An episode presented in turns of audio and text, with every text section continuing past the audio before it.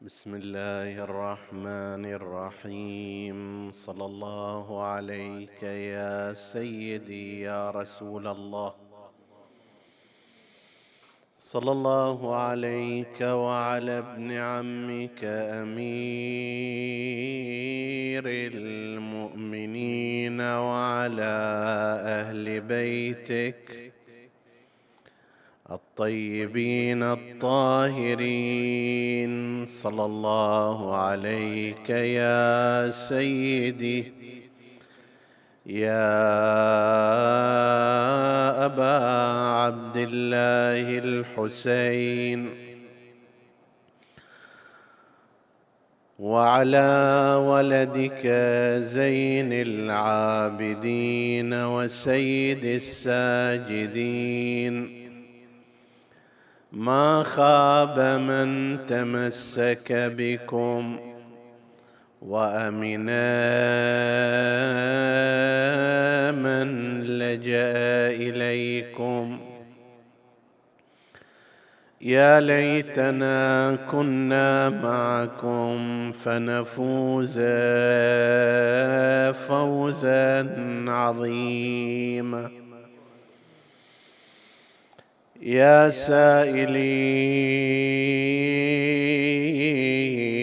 أين حل الجود والكرم؟ عندي بيان إذا طلابه قدموا. هذا الذي تعرف البطحاء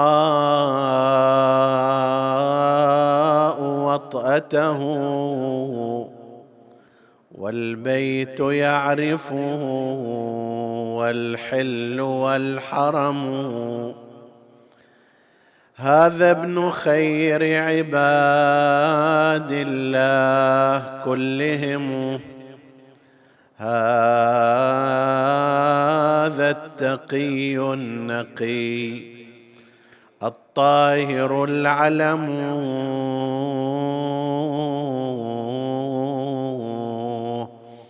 هذا ابن فاطمة إن كنت جاهله.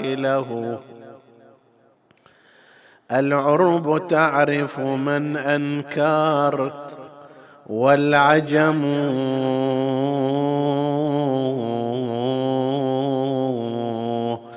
هذا ابن فاطمة إن كنت جاهله.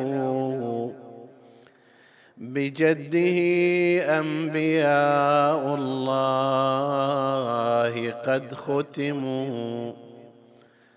وليس قولك من هذا بضائره. العرب تعرف من أنكرت والعجم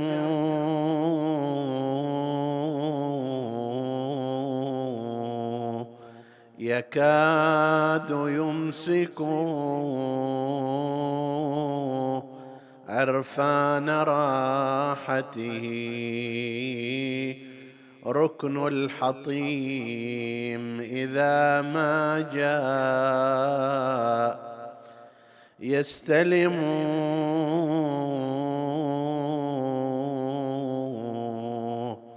ما قال لا قط إلا في تشهده.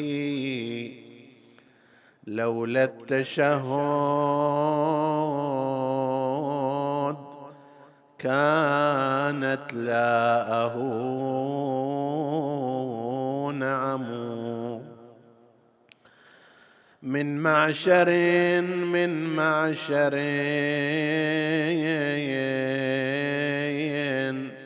حبهم دين وبغضهم كفر وقربهم منجا ومعتصم. عطروا مجالسكم بذكر محمد وآل محمد. اللهم صل على محمد وعلى على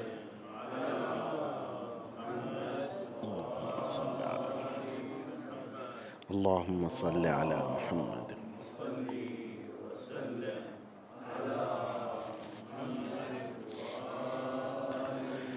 اللهم صل على محمد وآل محمد.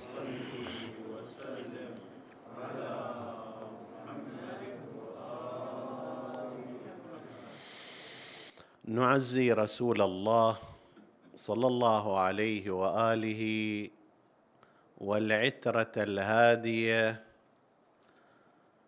ثم مراجع الدين وعامة المؤمنين بشهادة زين العابدين وسيد الساجدين الإمام علي بن الحسين صلوات الله وسلامه عليه. ونسأل الله الذي عرفنا إياه في هذه الدنيا أن يرزقنا شفاعته في الآخرة وأن يكرمنا بمرافقته. إنه على كل شيء قدير. ونتحدث هذه الليلة عن بعض ما يرتبط بشؤون إمامته. ومنها جانب ربما يكون لا يتم التطرق إليه بشكل كبير وهو الجانب العلمي في حياة الإمام زين العابدين عليه السلام. ابتدأنا مجلسنا بقصيدة للفرزدق ابن غالب وهي تشير فيما تشير مع قصتها إلى الموقع الذي كان قد تبوأه الإمام زين العابدين عليه السلام بين الناس وذلك عندما ذهب إلى مكة المكرمة وكان يطوف فانفرج الناس عنه سماطين حتى استلم الحجر الأسود وقبله بينما كان هشام ابن عبد الملك وكان حينها وليا للعهد. يحاول أن يصل إلى الحجر فما كان يستطيع ذلك إلا بإبعاد الشرطة للناس عن ذلك المكان. وهذا الأمر أثار استغرابه كيف أنه وهو ولي العهد ونائب الخليفة لا يستطيع الوصول إلى هذا المكان بينما رجل يزعم هو أنه لا يعرفه. يأتي فينفرج الناس عنه من يكون هذا؟ فتساءل هذا التساؤل من هذا الرجل؟ وكان الفرزدق في هذه الرواية حاضرا فأجاب عليه بهذه القصيدة العصماء الميمية يا سائلي أين حل الجود والكرم؟ عندي بيان إذا طلابه قدموا. هذا ابن خير عباد الله. كلهم هذا التقي النقي الطاهر العلم. ثم يسائل هذا القائم مقام الخليفة كيف أنت لا تعرفه؟ وإذا كنت لا تعرفه هذا لا يضره شيئا لأن العرب والعجم يعرفون هذا الرجل وتبين ذلك في أمر الطواف. وهي صرخة صادقة في موضع مناسب كان انتصارا للحق في موضع كان ينبغي أن تقال هذه الكلمة. ولما قام الأمويون بسجن الفرزداق وإيذائه تدخل الإمام عليه السلام في هذا الأمر في قضية مفصلة. إمامة الإمام زين العابدين عليه السلام تعتبر من أطول فترات الأئمة من حيث المدة. نحن وجدنا بعض الأئمة كانت فترات إمامتهم قصيرة. مثلا حتى الإمام الحسين عليه السلام وهو سيد الشهداء فترة إمامته الفعلية عشر سنوات. من بعد شهادة الإمام الحسن المجتبى إلى شهادته من سنة خمسين إلى واحد وستين أول واحد وستين عشر سنوات. نفس الإمام الحسن المجتبى أيضا عشر سنوات من أربعين إلى خمسين هجرية. وهكذا بالنسبة إلى بقية الأئمة نجد تتراوح بين هذا المقدار وأكثر. هناك بعض الأئمة امتدت فترة إمامتهم فترة طويلة ومن أولئكم كان الإمام زين العابدين كان الإمام زين العابدين عليه السلام حيث استمرت إمامته الفعلية من وستين هجرية إلى سنة خمسة وتسعين هجرية وهي على الراجح سنة شهادته. بعضهم قال أربعة وتسعين ولكن كثير من العلماء يرون أنها كانت خمسة وتسعين. فهذا يعني أربعة وثلاثين سنة من الزمان هي فترة إمامته صلوات الله وسلامه عليه. بطبيعة الحال كلما طالت فترة وجود الإمام بين الأمة أمكن له أن يعطي للأمة أكثر من معارف الدين ومن تقريبها إلى الله عز وجل. ولذلك كان هؤلاء الخلفاء الظلمة لولا تدخلهم في إنهاء حياة أئمتنا عليهم السلام لكانت الأمة تنتفع الانتفاع الأكبر من وجود أئمة الهدى عليهم السلام. الإمام زين العابدين سلام الله عليه أيضا استشهد بالسم. بتخطيط الوليد ابن عبد الملك وكان كما يصفه المؤرخون يقولون كان جبارا. رجل شرس رجل فاتك فأوعز إلى واليه على المدينة بأن يسم الإمام السجاد عليه السلام. قضية السوم عندما تطرح في موضوع أئمة الهدى عليهم السلام وأن الأئمة قد تم اغتيالهم بهذه الطريقة غالبا لا ينبغي أن أن تستغرب. لماذا؟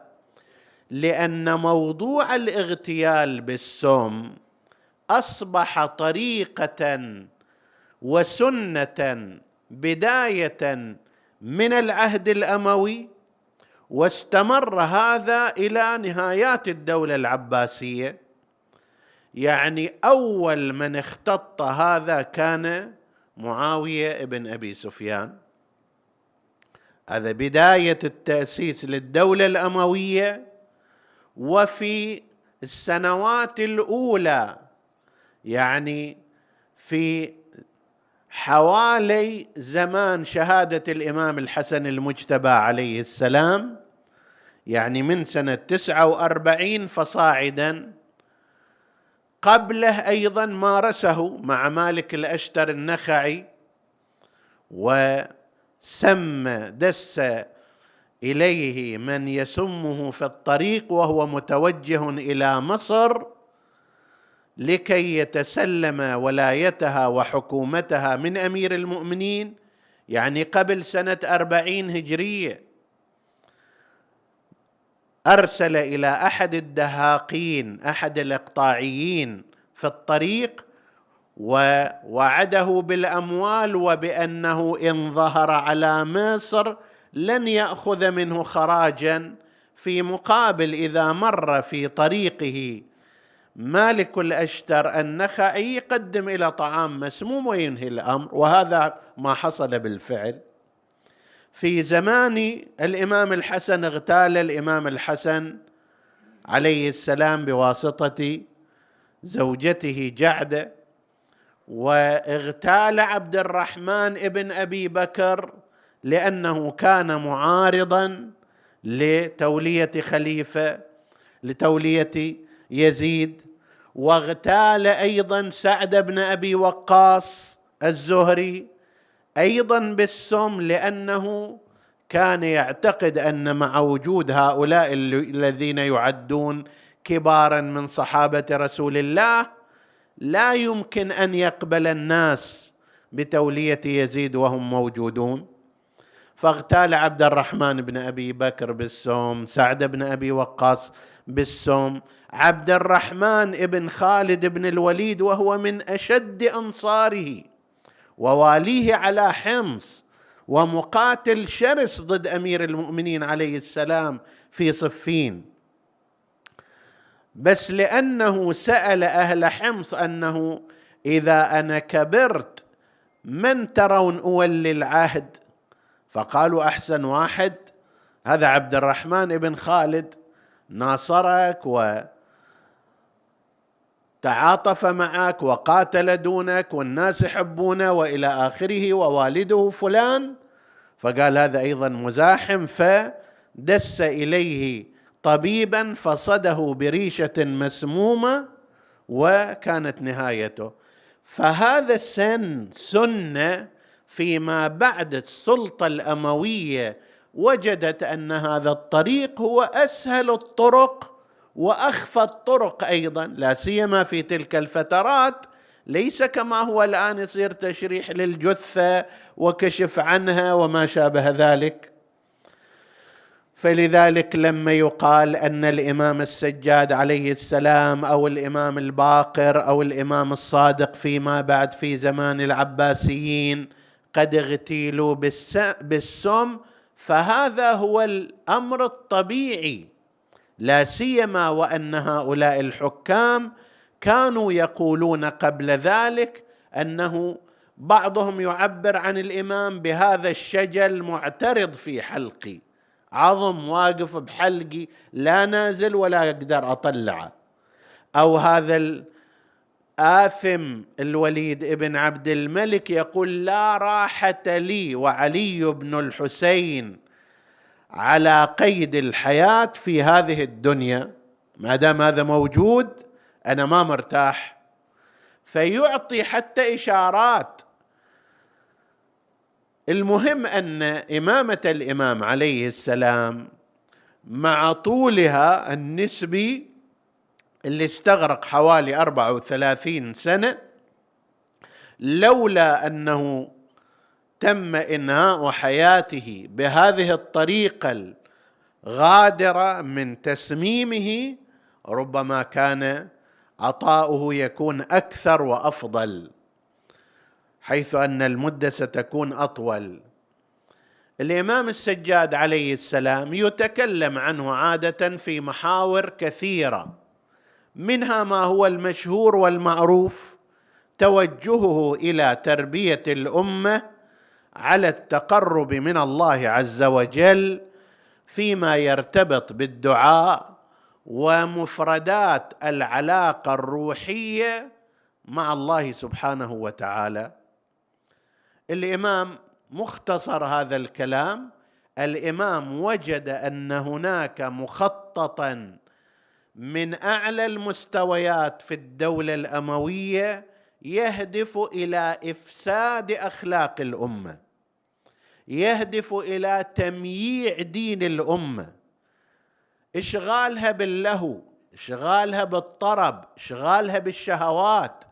تتصور أن في المدينة المنورة اللي كانت قبل هذه الفترة أصوات القرآن والتلاوات والدروس تتصاعد من المسجد النبوي ومما جاوره من البيوت الآن أصبحت الألحان والغناء وكان عندهم المغنيات من مولدات المدينة لهم منزلة خاصة جواري يولدون هناك ويتعرضون إلى تربية على الغناء ودورات وكذا ويعطى عليهن أموال طائلة وصارت مدارس في الغناء. يتعلموا فيها الألحان والأوتار. إذا تريد تشوف تفاصيل هذا أطل بإطلالة على كتاب الأغاني لأبي الفرج الإصفهاني وانظر ماذا كان يجري في المدينة. هذه طيبة؟ هذه التي يفترض أن تنطق أن تنطق كل ذرة من حبات رملها بما نزل فيها من القرآن وبما سمعت من كلام رسول الله وبما شهدت من تضحيات المسلمين أصبحت اليوم مسرح غناء. وهذا كان مو عمل عبثي وما كان عفوي وإنما كان مخطط اليه برنامج كان المغنون محميين من قبل الدولة وكانت الأموال تصرف بسخاء في هذا الجانب. من الطبيعي أن إثارة الشهوات إثارة الشهوات تتنافى وتتعاكس مع العلاقة مع الله سبحانه وتعالى. كل ما اتجه الناس إلى الغناء وإلى اللهو وإلى الطرب وإلى العلاقات بين الفتيات والشباب وهذه لها كثير من الحديث. طيب بنفس المقدار يتم الابتعاد عن العبادة وعن التدين وعن الإيمان. فالإمام السجاد عليه السلام في مواجهة هذا المخطط الأموي المرسوم والمنفق عليه بسخاء اشتغل على أساس أن يرجع علاقة الناس مع الله سبحانه وتعالى بتعليمهم طرق التواصل والتوصل إلى الله عز وجل. الله موجود والناس موجودون لكن يحتاج واحد يعبد الطريق إليه وكان الإمام السجاد في هذا المعنى الرائد فيه. يذكر أيضا الإمام عليه السلام عندما يتحدث عن قضية كربلاء وإبقاء جذوة المأساة الحسينية ساخنة بمختلف الوسائل والأساليب ويستطيع الإنسان أن يشبه جسد الأمة في ذلك الوقت بأنه كان بلا قلب. قلبها قلبها انتهى. كانت تحتاج إلى إعادة الحياة إلى قلبها بإبقاء الجذوة الحسينية والحزن على الحسين وذكر الحسين حتى تستعيد من جديد. قلبها الذي فقدته وهذا إلى حديثها الخاص. الأمر الثالث الذي نشير إليه هو الموضوع العلمي الجانب العلمي في حياة الإمام السجاد عليه السلام وهو من الجوانب المهمة جدا والتي ربما يقل التعرض إليها مع أهميتها الفائقة. أهمية هذا الجانب من أين؟ من جهتين. الجهة الأولى ما يرتبط بتعليم وتدريس الإمام عليه السلام للعلماء من أتباع مدرسة الخلفاء من جهة. والجهة الثانية أن الإمام السجاد عليه السلام كان واضع الأسس الحقيقية للنهضة الثقافية والفكرية التي سوف يبدأها الإمام الباقر عليه السلام. الإمام الباقر سلام الله عليه من المعلوم أنه بقر علوم الأولين والآخرين وفي عهده وزمانه انتشر علم جده رسول الله محمد.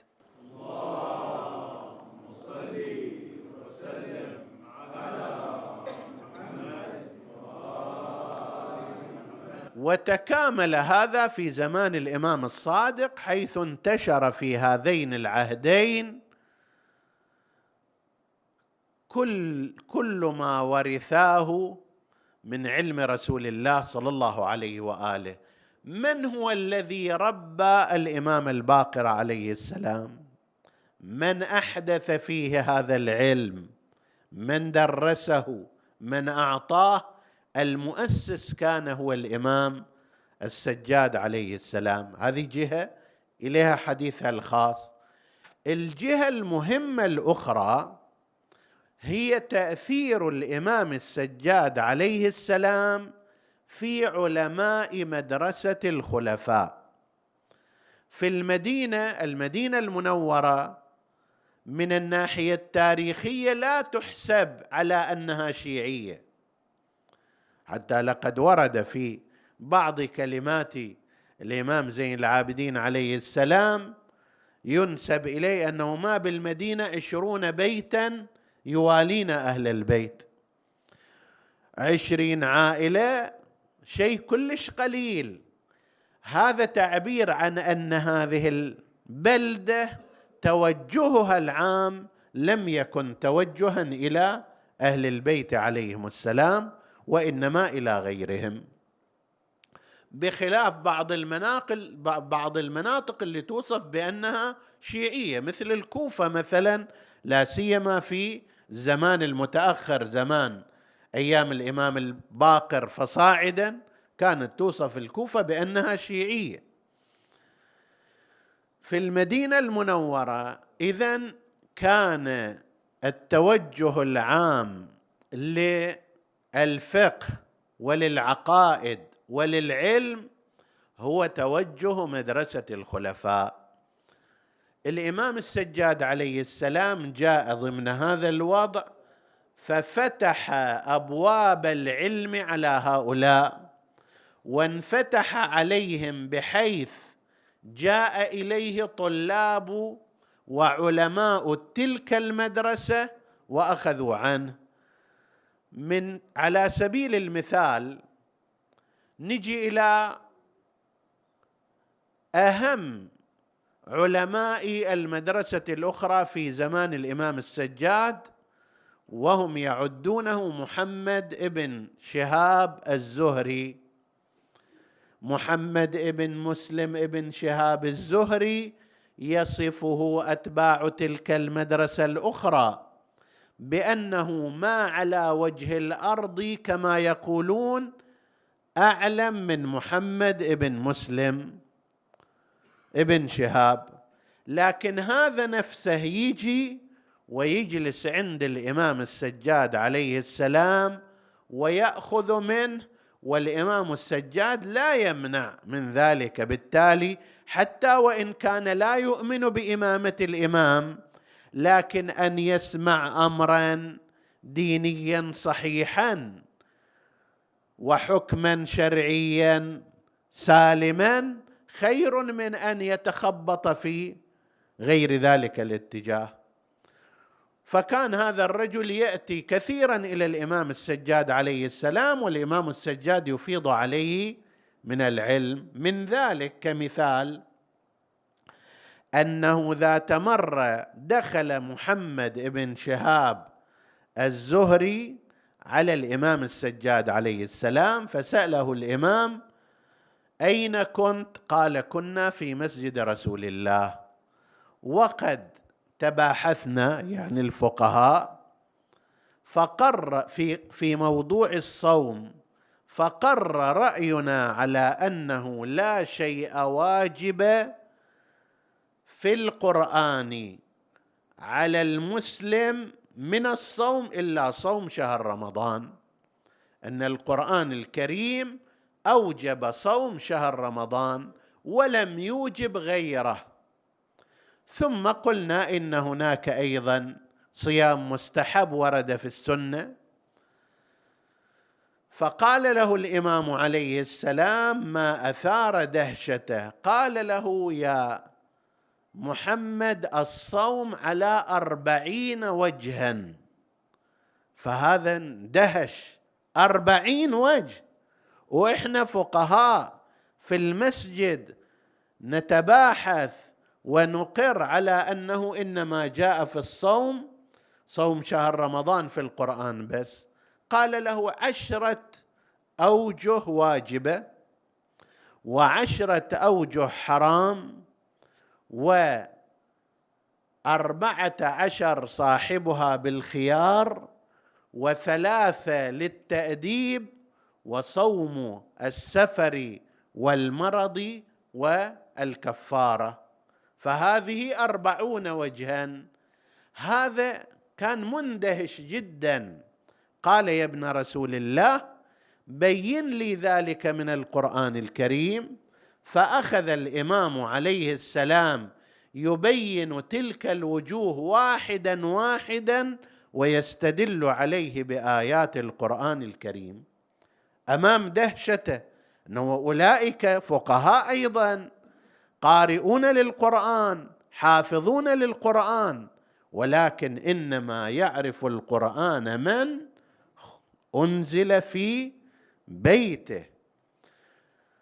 فهذا مثلا من النماذج التي كانت تأتي وتأخذ العلم من سيدنا الإمام زين العابدين عليه السلام. سعيد بن المسيب سعيد بن المسيب يختلف الرجاليون فيه هل كان من من يؤمن بإمامة الإمام السجاد أو لم يكن يؤمن يعني من أتباع المدرسة الأخرى ولكنه كان ملتصقا بالإمام ويأخذ عنه العلم فهناك اختلاف حتى بين رجاليين نحن. بعضهم يقول هو من أولياء أهل البيت وبعضهم الآخر يقول لا ليس من هذا المنهج ولا يؤمن باتباعهم ولكن حاله حال سائر الأشخاص اللي يجدون هذا العلم عند أهل البيت هو أحسن العلم فيأتون ويأخذون منه. هذا سعيد بن المسيب يقول ما كان القراء يخرجون إلى مكة من المدينة يعني إلا بعدما يخرج علي بن الحسين ويصحبونه في الطريق يأخذون عنه ولقد خرجنا معه ونحن ألف. يعني موكب الإمام السجاد عليه السلام لما يطلع من المدينة المنورة باتجاه الشام القراء اللي هم المفسرون وقراء القرآن والعلماء بالدين يتحينوا متى يريد يطلع الإمام حتى يرافقونه في الطريق ويأخذون عنه العلم والمعرفة. يقول هاي الرحلة التي إحنا كنا معه كنا معه ألف واحد. لا تقول كل, كل الألف واحد علماء حتى إذا مئة واحد من هؤلاء علماء وفقهاء هو شيء كبير جدا.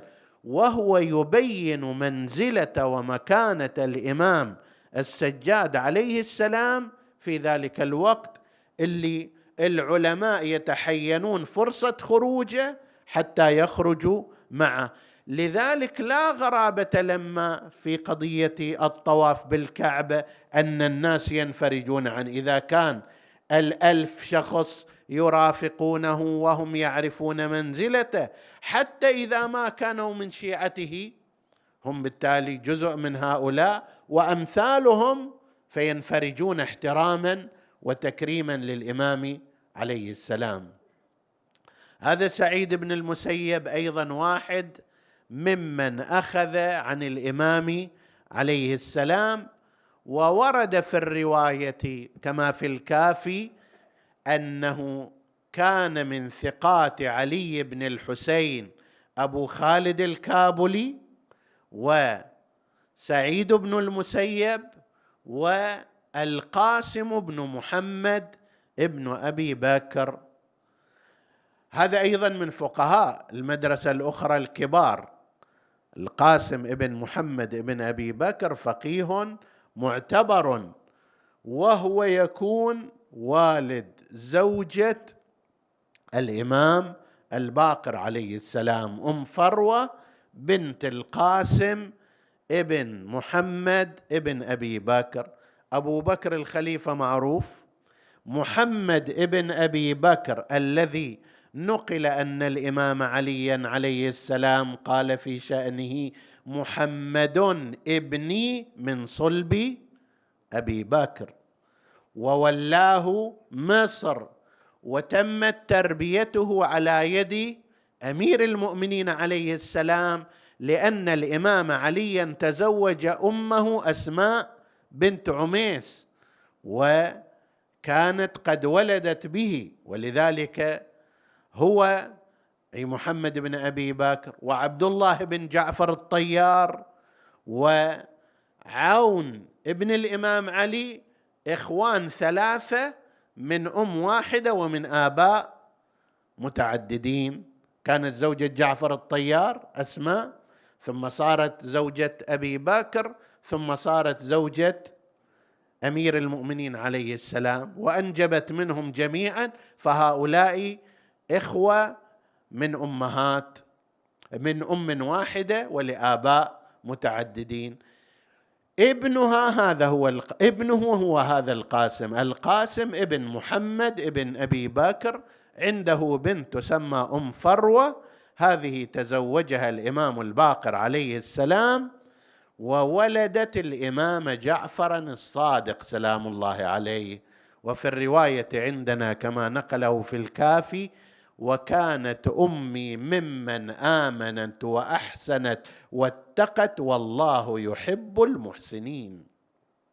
طيب هذا القاسم بن محمد بن أبي بكر أيضا واحد من فقهاء الإسلام وكان يأخذ عن الإمام زين العابدين عليه السلام العلم والمعرفة.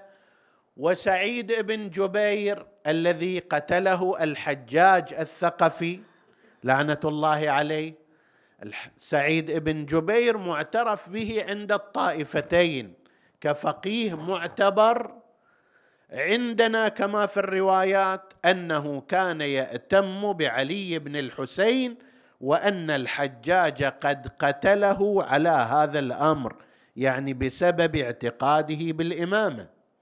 عند المدرسة الأخرى يعتبرون واحد من أكابر علماء التفسير والقرآن الكريم وقضيته معروفة لما استدعاه الحجاج الثقفي في الحملة التي شنها على موالي أمير المؤمنين عليه السلام وسأل قال له هل ترى أن أبا بكر وعمر وعثمان في الجنة أو في النار؟ هكذا طريقتهم. يريد يورط في كلمة ثم يقتله يقول لأنه قال هكذا لكن الرجل كان ذكيا. فقال له ما دخلت الجنة حتى أعرف من فيها؟ وما دخلت النار حتى أعرف من فيها؟ قال من تراه أفضل من هؤلاء؟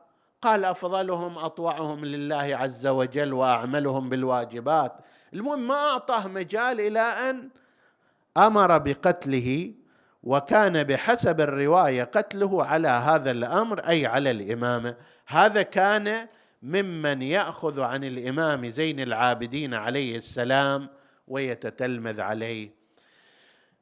عدد كبير من العلماء من الفقهاء كان الإمام زين العابدين عليه السلام يعطيهم العلم والمعرفة ويبصرهم على الأقل هؤلاء إذا ما كانوا يأتمون به وما كانوا يؤمنون بإمامته على الأقل قسم من معلوماتهم تكون معلومات مستندة إلى الوحي وإلى العلم الصحيح.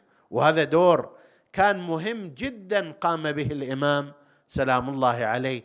لذلك نرى قسما من الآثار الباقية في فضائل أمير المؤمنين عليه السلام وفضائل أهل البيت جزء منها راجع إلى هذه الفترة التي درس فيها الإمام عليه السلام أولئك الأشخاص. طبعا مثل هذا لا يريح الحاكمين الظالمين والطغاة الأمويين هؤلاء يريدون أن يعبثوا بالأمة كيفما يريدون فإذا واحد يبصرها في أحكام دينها من جهة العلم ويقربها إلى ربها من جهة العبادة ويبقي قلوبها حية بذكر الحسين عليه السلام كيف لهم أن يتحملوا مثل هذا؟ لذلك أثر عن هذا الوليد ابن عبد الملك الأموي لعنة الله عليه الذي كان هو وأبوه عبد الملك من أشرس الخلفاء الأمويين. أثر عنه أنه كان يقول لا راحة لي وعلي بن الحسين على قيد الحياة في هذه الدنيا لأن الإمام الإمام السجاد عليه السلام وجوده كان يذكر بقضية كربلاء. ويذكر بالتالي بمظالم الأمويين وجرائم الأمويين. وهو أيضا كان إذا لم يلتفت هؤلاء إلى قضية كربلاء كان يثيرهم. معروف هذا. يذهب إلى السوق. أي شيء يلفت نظر الإمام عليه السلام فإذا به يربطه بكربلاء يرى رجلا غريبا في المدينة المنورة فيقول له يا هذا ألا تخشى وأنت غريب؟ أنك إذا مت لا أحد يقوم بتجهيزك تبقى جنازتك معطلة. فيقول ذلك الرجل سبحان الله وأين المسلمون؟ من واجب المسلمين على بعضهم البعض أن يجهزوا بعضهم بعضا. لو مت أنا عندي قناعة أن هناك من المسلمين من سيقوم بأمري. فتدمع عينا زين العابدين عليه السلام ويقول لكن والدي الحسين بقي ثلاثة أيام على رمضاء كربلاء. معطلة جنازته لم يدفن. ولم تج ولم يصلى عليه وبقي هكذا على الرمضاء تسفي عليه الرياح الذاريات. وأمثال هذا من المواقف عندما يرى شخصا قصابا يخاطب غلامه هل سقيت هذا الكبش ماء قبل أن تذبحه؟ فيقول له بلى وهل لي أن لا أفعل ذلك؟ هذا لازم من تقاليدنا من الأمور المطلوبة فتستوقف هذه المسألة الإمام عليه السلام ويقول يعيد السؤال عليه يقول له نعم نحن معاشر القصابين لا نذبح كبشا حتى نعرضه على الماء ونرويه قبل أن نذبحه. فيقول بلسان الحال لا يذبح الكبش حتى يروى من ظمأ. ويذبح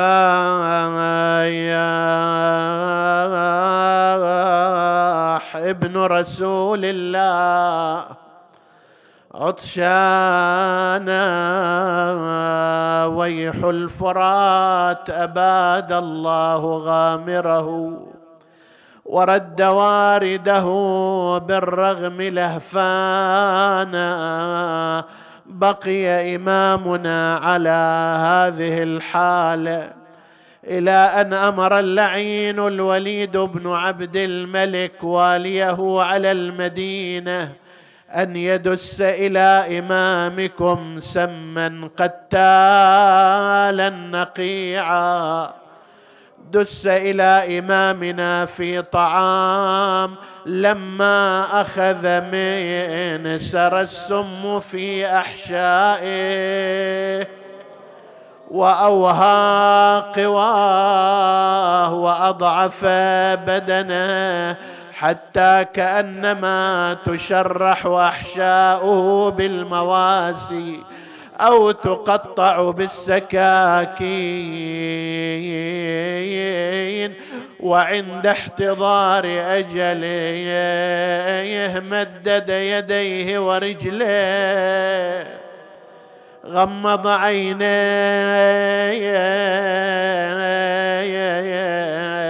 عرق جبينه سكن أنينه فاضت روحه الطاهرة أين المنادي وإماما؟ وسيداه ومظلوما ومسموما. قام الإمام الباقر ومعه إخوته بتجهيز الإمام سلام الله عليه. وحملت جنازته إلى بقيع الغرقد حيث دفن إلى جنب عمه الحسن المجتبى. أويلي فارق أبو محمد الدنيا ومات مسموم ما جت الروضة بالقبور. والدين مألوم.